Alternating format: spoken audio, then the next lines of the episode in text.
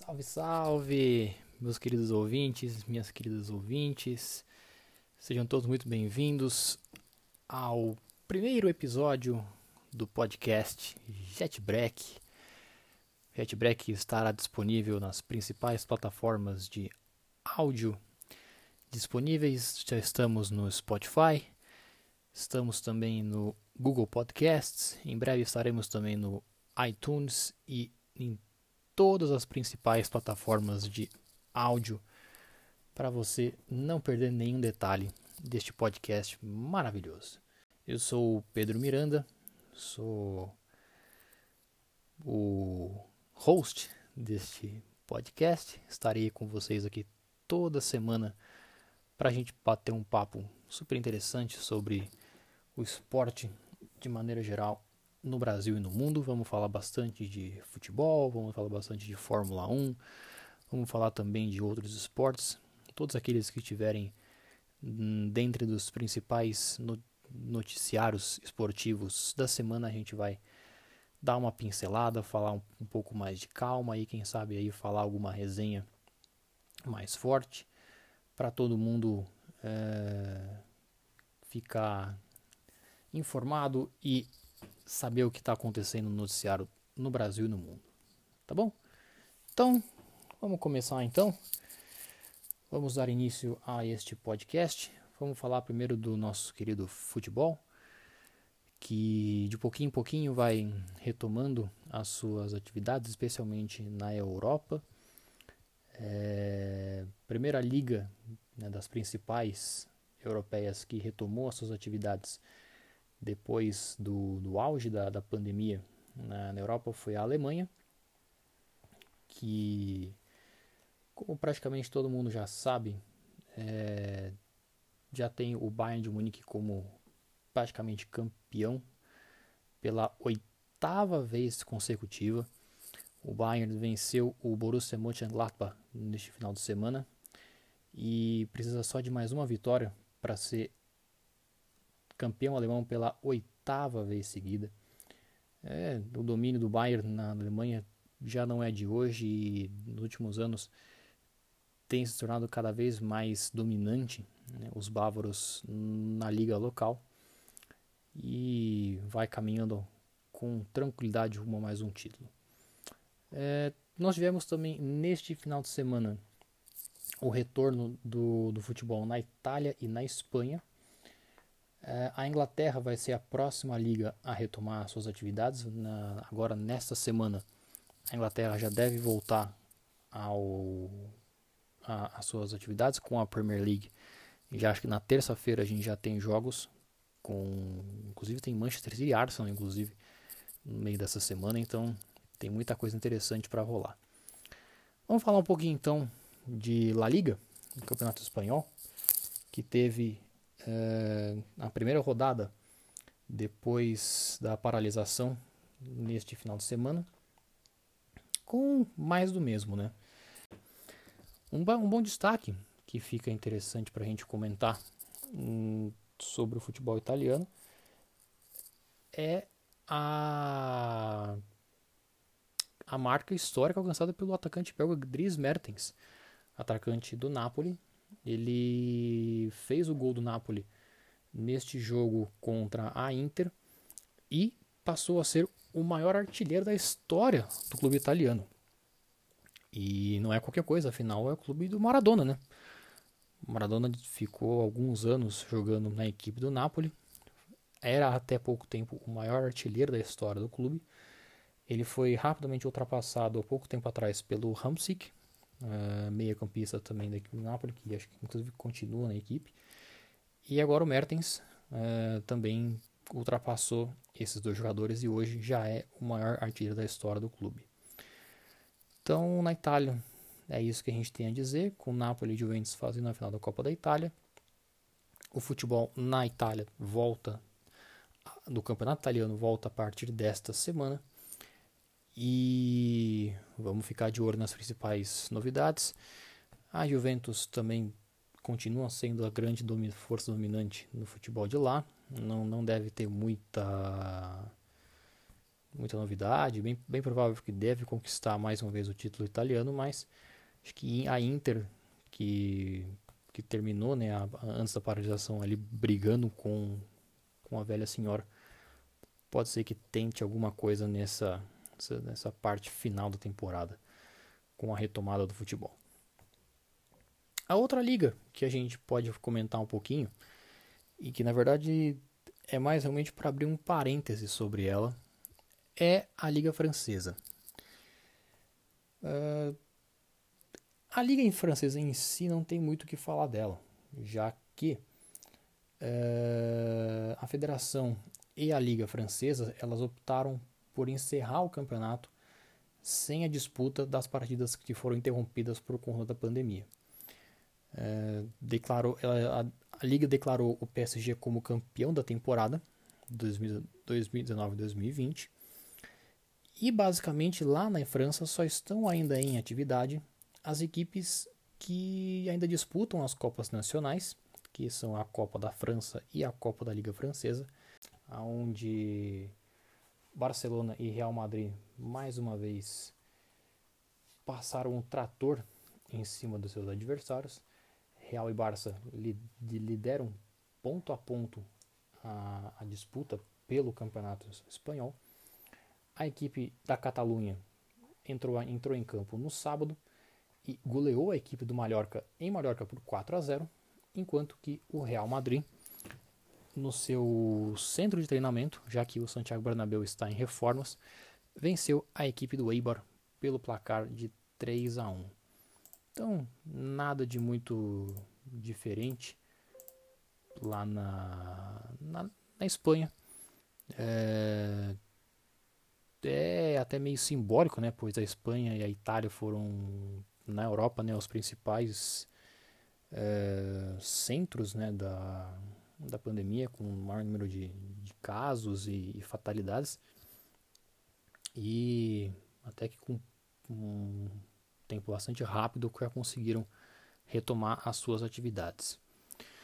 É, na Itália, o campeonato italiano ainda não retornou. Ele retorna talvez, acho que se não me engano, só no meio dessa semana.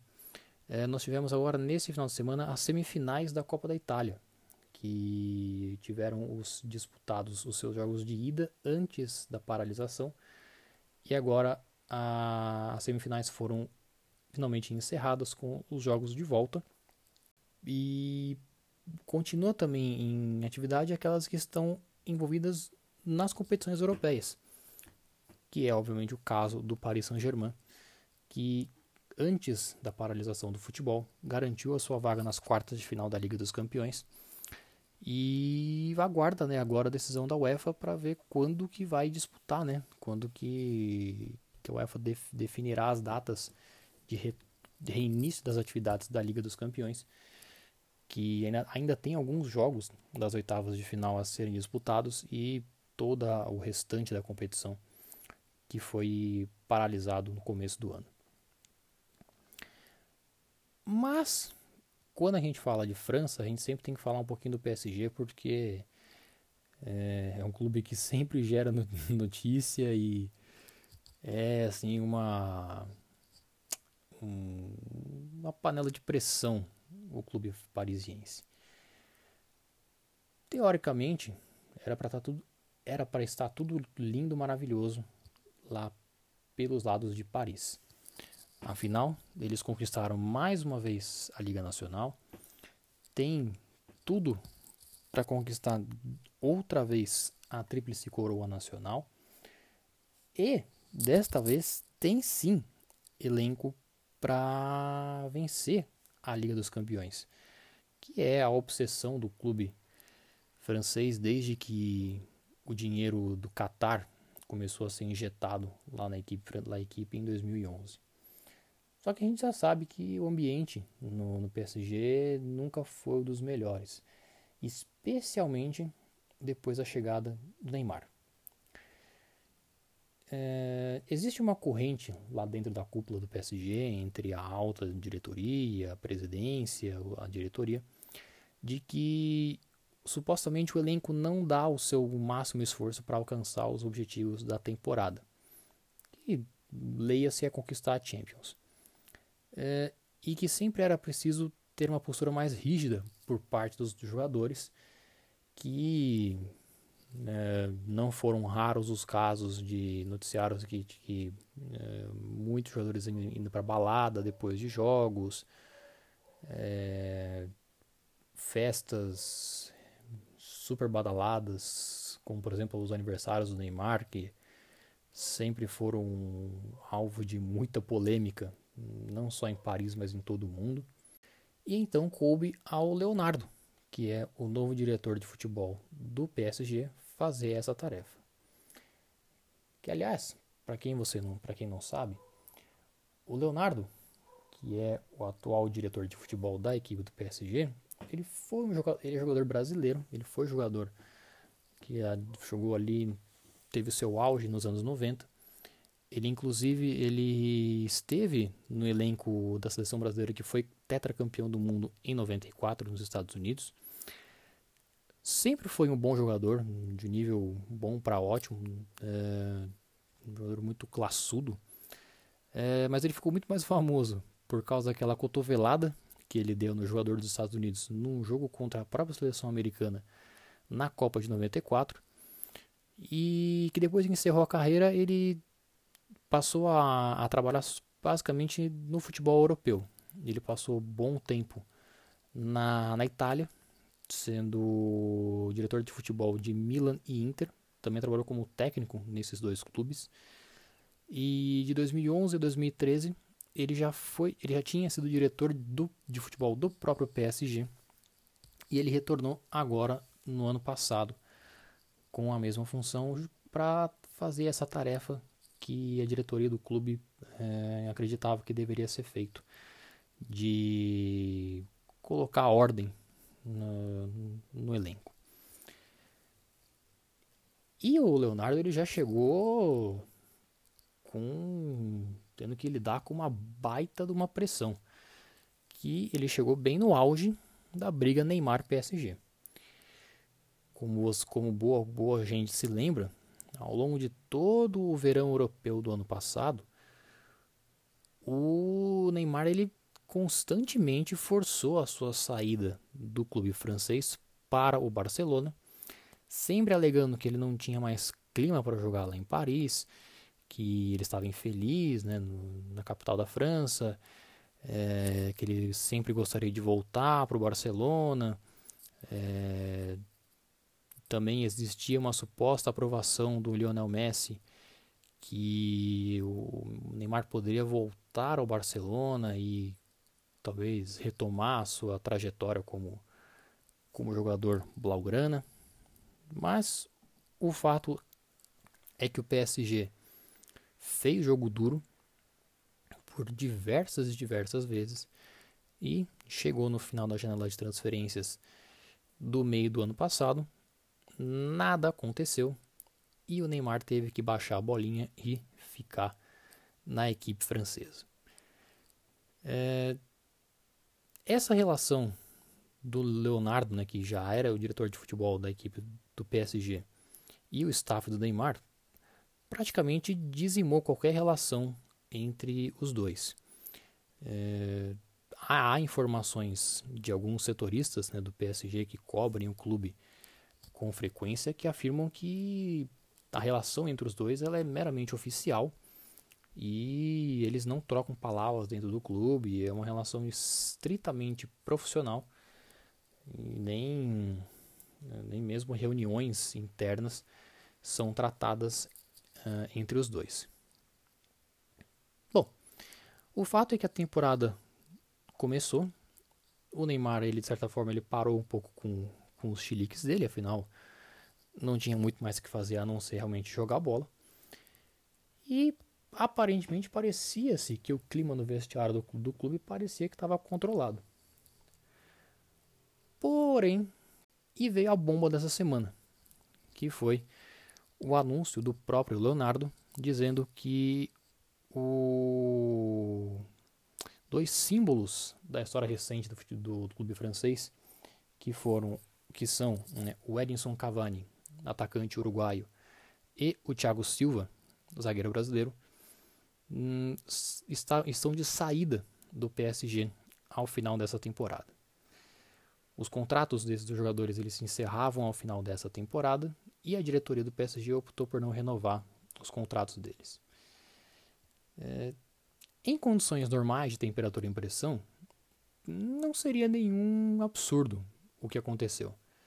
Afinal, são dois jogadores de idade avançada para o futebol. Né? O Cavani tem 33 anos e o Thiago Silva 35, então é, não são atletas de para que você faça um planejamento a longo prazo com eles, afinal eles já estão em idade avançada por melhor condição física que eles tenham, já estão em fase final de carreira, não estão muito mais nos, nos planos né, do clube a longo prazo, então nada mais normal do que, mesmo sendo ídolos do clube, né, nessa história recente do, do PSG, eles, em determinado momento, saírem do clube e buscarem novos rumos ou até mesmo encerrarem a carreira, dependendo da, da idade e condição física que eles se encontram. Só que a gente fala de um clube como o PSG, né, que uma simples faísca pode ser motivo para explodir um barril de pólvora e aparentemente é o que deve acontecer lá pelos lados de Paris. Vamos, vamos saber aí nos próximos nas próximas semanas qual vai ser a reação do elenco com esses anúncios. É, o Leonardo, ele nas entrevistas que ele disse essa semana, inclusive na que ele confirmou né, a saída dos dois, disse que ele pretende ainda uh, estender temporariamente os vínculos deles para a disputa da, da fase final da Liga dos Campeões, que ele quer o elenco completo para a disputa da Champions, mas vai saber qual vai ser a reação dos dois, né? Então, vamos ficar de olho nisso. Teremos aí nos próximos capítulos teremos novas informações e o Jet Break vai estar de olho neles que é um dos grandes mitos do futebol brasileiro. Passando para o futebol brasileiro, não tem muito o que falar aqui pelas nossas terras sobre, sobre futebol e sobre o esporte de maneira geral. Né? É, tivemos pouquíssimas novidades, afinal, aparentemente nós estamos aí no, no auge né, da, da pandemia. É, não temos qualquer previsão para que as atividades no país sejam retomadas de maneira plena. Né? Em algumas cidades você já tem alguma retomada um pouco gradual das atividades, em outras ainda tá, continua em quarentena.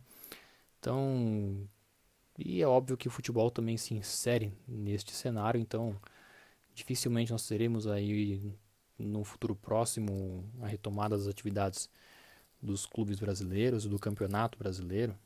É, e temos, assim, de notícias, temos alguns clubes que já voltaram aos treinos, é, alguns rumores de negociações de jogadores com alguns clubes, uma ou outra declaração polêmica, né, especialmente com relação ao retorno ou não do futebol, mas na falta de assunto a gente caça outros, né? E para falar um pouco de futebol brasileiro, agora a gente entra na resenha da semana. É o mito dos 12 clubes grandes do país. E é esse o assunto que nós vamos falar hoje. É... O que, que são os 12 clubes brasileiros? Eles são as equipes de maior torcida do Brasil e aquelas com maior alcance no, no território nacional. Não por acaso esses grandes clubes eles estão localizados nas principais cidades brasileiras, que são os quatro grandes de São Paulo, o Corinthians, Palmeiras, o Santos e o São Paulo, os quatro clubes do Rio de Janeiro, Botafogo, Flamengo, Fluminense e Vasco, os dois grandes de Minas Gerais, o Atlético Mineiro e o Cruzeiro, e os dois grandes do Rio Grande do Sul, Inter e Grêmio. Como esses 12 clubes concentram a maior fatia de torcedores de renda, eles naturalmente eles concentraram ao longo de, desses anos as principais conquistas nacionais e internacionais do futebol brasileiro. E também foram celeiros dos principais craques que já jogaram né, no nosso futebol, desde os primeiros, primeiros anos né, do futebol.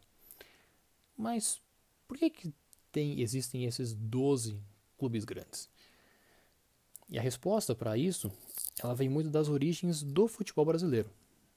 Aqui no Brasil, é, talvez ao contrário de alguns outros países pelo mundo afora, o futebol ele se desenvolveu na primeira metade do século XX por aqui de uma forma muito mais regional, na verdade praticamente regional. Para você ter uma ideia, primeiro torneio oficial entre clubes de caráter nacional que foi organizado pela pela CBD, né, que era o antigo nome da CBF, foi a Taça Brasil em 1959. Para você ter uma ideia, o primeiro jogo de futebol, de futebol que foi realizado aqui no Brasil foi realizado em 1895. São 64 anos de diferença. E não é à toa que os campeonatos estaduais, eles por muito tempo, eles tinham uma importância muito elevada aqui no Brasil. Hum, até o final dos anos 80, começo dos anos 90, era muito comum os clubes aqui no Brasil dar muito mais importância a um título estadual do que nacional. Só que, a partir ali né, do final dos anos 90, com a lei Bosman, a, a globalização do futebol, do futebol, a injeção dos investimentos, tanto nacionais quanto internacionais, nos clubes, é, não só né, não só aqui como no, lá fora, começou a inverter essa balança. Então, de pouquinho em pouquinho, o Campeonato Brasileiro começou a ter uma maior importância no cenário nacional e os estaduais começaram a minguar, cada vez e cada vez mais. É, é óbvio que os estaduais eles têm uma relevância, é, talvez eles nunca vão perder essa, essa importância que eles têm aqui no Brasil, especialmente porque, por questão dessas rivalidades estaduais. Né, quantas vezes né, nos clássicos é, ficaram marcados né, de vitórias inesquecíveis, de grandes jogos que foram disputados nos campeonatos estaduais entre os rivais dos estados. E também por conta disso cria-se essa nostalgia né, que cerca esses campeonatos tem um certo charme até, né, que, que vem desde lá o início do século XX com esses campeonatos. Porém, onde que, onde que vai se inserir esse mito dos 12 grandes? Esse mito ele vai surgir da ideia de que todos esses 12 clubes grandes podem ser campeões brasileiros em determinado ano independentemente da sua condição financeira ou elenco. Só que essa afirmação ela virou meio que uma falácia, né? especialmente depois que o, o Campeonato Brasileiro começou a adotar o sistema de pontos corridos. Quando você pega todos os campeões brasileiros de 2003 para cá, você nota neles uma coisa em comum. Praticamente, com, lógico, com algumas exceções, mas em comum você pode notar que o campeão brasileiro tinha o melhor elenco. O que é só que acontece? Raramente esses elencos campeões eles se mantêm para o ano seguinte.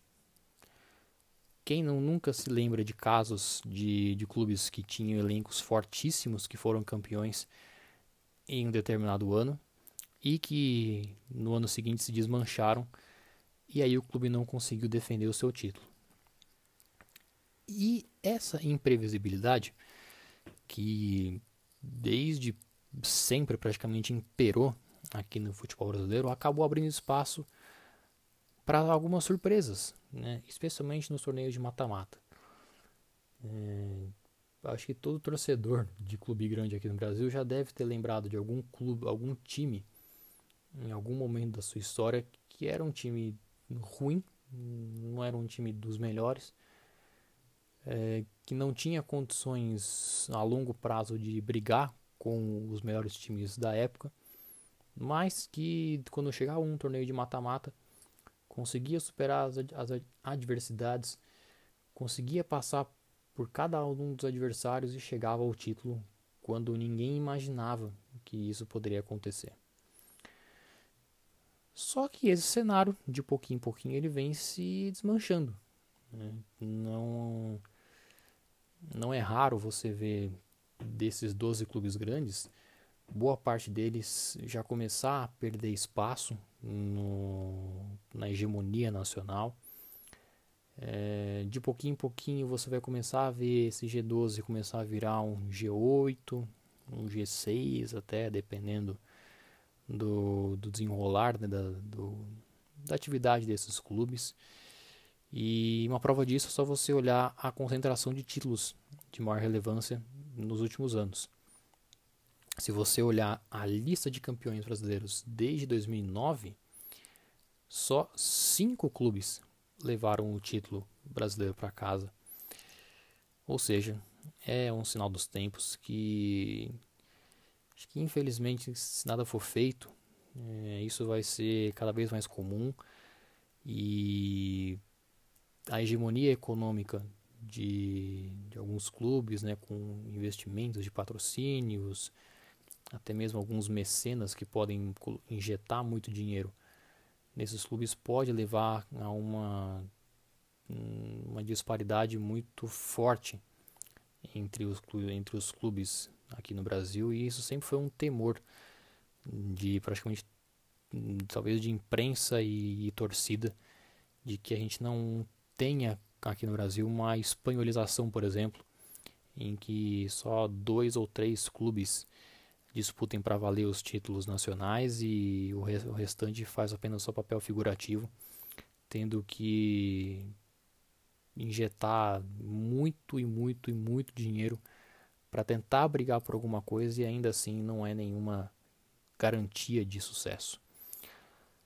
Vamos torcer para que isso não aconteça, para que a gente não precise chegar a esse ponto, né? Não é, não é o que ninguém quer. Todo mundo quer uma maior competitividade e, e abrir espaço para essas surpresas que também sempre fazem muito sucesso, né? Que é gostoso, né? Você ver uma zebra para aparecer no, num campeonato mata-mata, num torneio que você não imagina, você colocava algum time com favorito, de repente aquele que você deixou meio passar foi lá e, e arrebatou todo mundo. Então é isso. Bom, já temos aqui então mais de 30 minutos de podcast, então já está na hora da gente ir para nossa fase final desta primeira edição do Jet Break. Então, mas antes vamos dar umas pinceladas rapidinhas sobre alguns outros esportes. Vamos falar um pouquinho de Fórmula 1. Fórmula 1 que vai ser um tema bastante forte nesse podcast. A Fórmula 1 parece que finalmente vai começar mesmo. É, no dia 5 de julho está marcada a primeira etapa do campeonato, que será na Áustria. É, a Fórmula 1 essa semana teve a confirmação de, do cancelamento de mais três etapas: os GPs do Azerbaijão, do Japão e de Singapura. É, as notícias que circulam, né, tanto aí nos bastidores da Fórmula 1 quanto até mesmo nas, nas notícias mais oficiais da categoria, elas vêm, indicar, vêm indicando é, um, que a temporada 2020 da Fórmula 1 tende a ser uma mega temporada europeia com alguns circuitos que já estavam no calendário da Fórmula 1, sediando algumas etapas duplas e eventualmente a inserção de algumas sedes totalmente novas. É, são bons exemplos como, por exemplo, o circuito do Portimão em, em Portugal, é, o circuito de Mugello na Itália, que é o circuito oficial da Ferrari, digamos assim. Tem também o circuito de Hockenheim, na Alemanha, que está bastante cotado para sediar uma prova no campeonato de 2020. Você criaria aí talvez em torno de, de 12 a 15 etapas na, na Europa e teria uma rápida passagem pelo Oriente Médio no final da temporada para encerrar o campeonato. Provavelmente seriam duas etapas no Bahrein, É, o circuito do Bahrein ele permite, é, graças à sua configuração, diferentes formatos de, de pista, então é muito provável que nós teremos duas corridas lá no Bahrein. E o encerramento da temporada em Abu Dhabi, que já virou uma tradição, não é o melhor circuito do mundo, mas com a grana que é colocada lá dentro da Fórmula 1, então já se tornou já meio que uma tradição da temporada se encerrar lá em Abu Dhabi. A organização da Fórmula 1 pretende divulgar nas próximas, próximas semanas uh, a confirmação das próximas etapas do campeonato.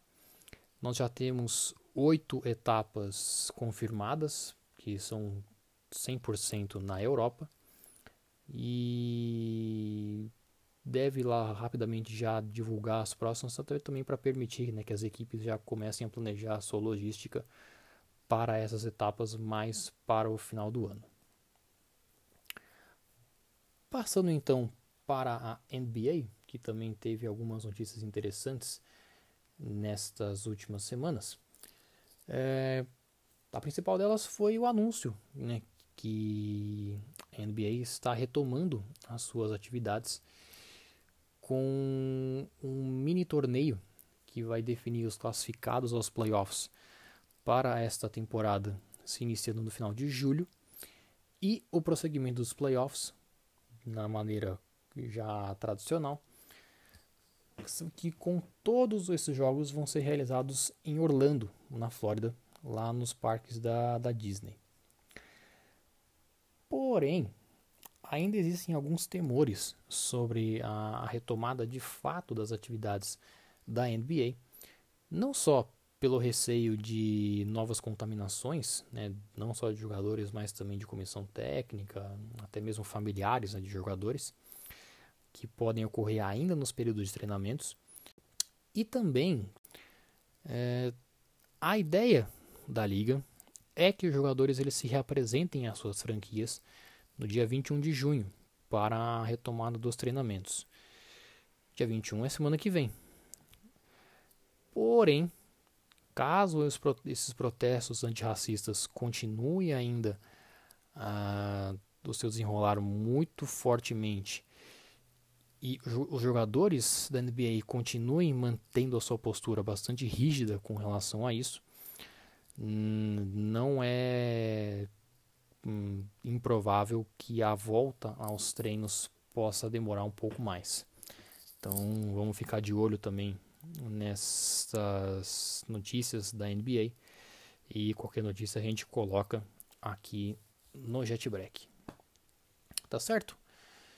Então acho que é isso por essa semana. Chegamos aí já quase 40 minutos de podcast. Estamos falando bastante para um mundo esportivo que ainda está aos pouquinhos, está retomando as suas atividades, todo mundo com bastante cuidado, ainda com bastante receio né, de, de haver algum, algum novo surto né, da doença, para que os atletas e todas as pessoas que estão envolvidas né, no, no, no esporte não se contaminem. É, então vamos com calma, vamos ver o que, que vai acontecendo. A gente vai estar sempre de olho, vendo no noticiário o que, que tem de importante neste mundo do esporte. É, mas está na hora da gente se despedir nesta semana. Eu queria agradecer a todos que escutaram essa primeira edição do JetBreak. É, temos ainda bastante a melhorar, alguns erros aqui e ali que a gente vai consertando aos poucos, é, em algumas pautas que a gente pode incrementar um pouco mais. O conteúdo, quem sabe, vocês podem dar algumas opiniões do que vocês querem ouvir aqui neste podcast e que a gente pode falar com um pouco mais de propriedade e algo do gênero.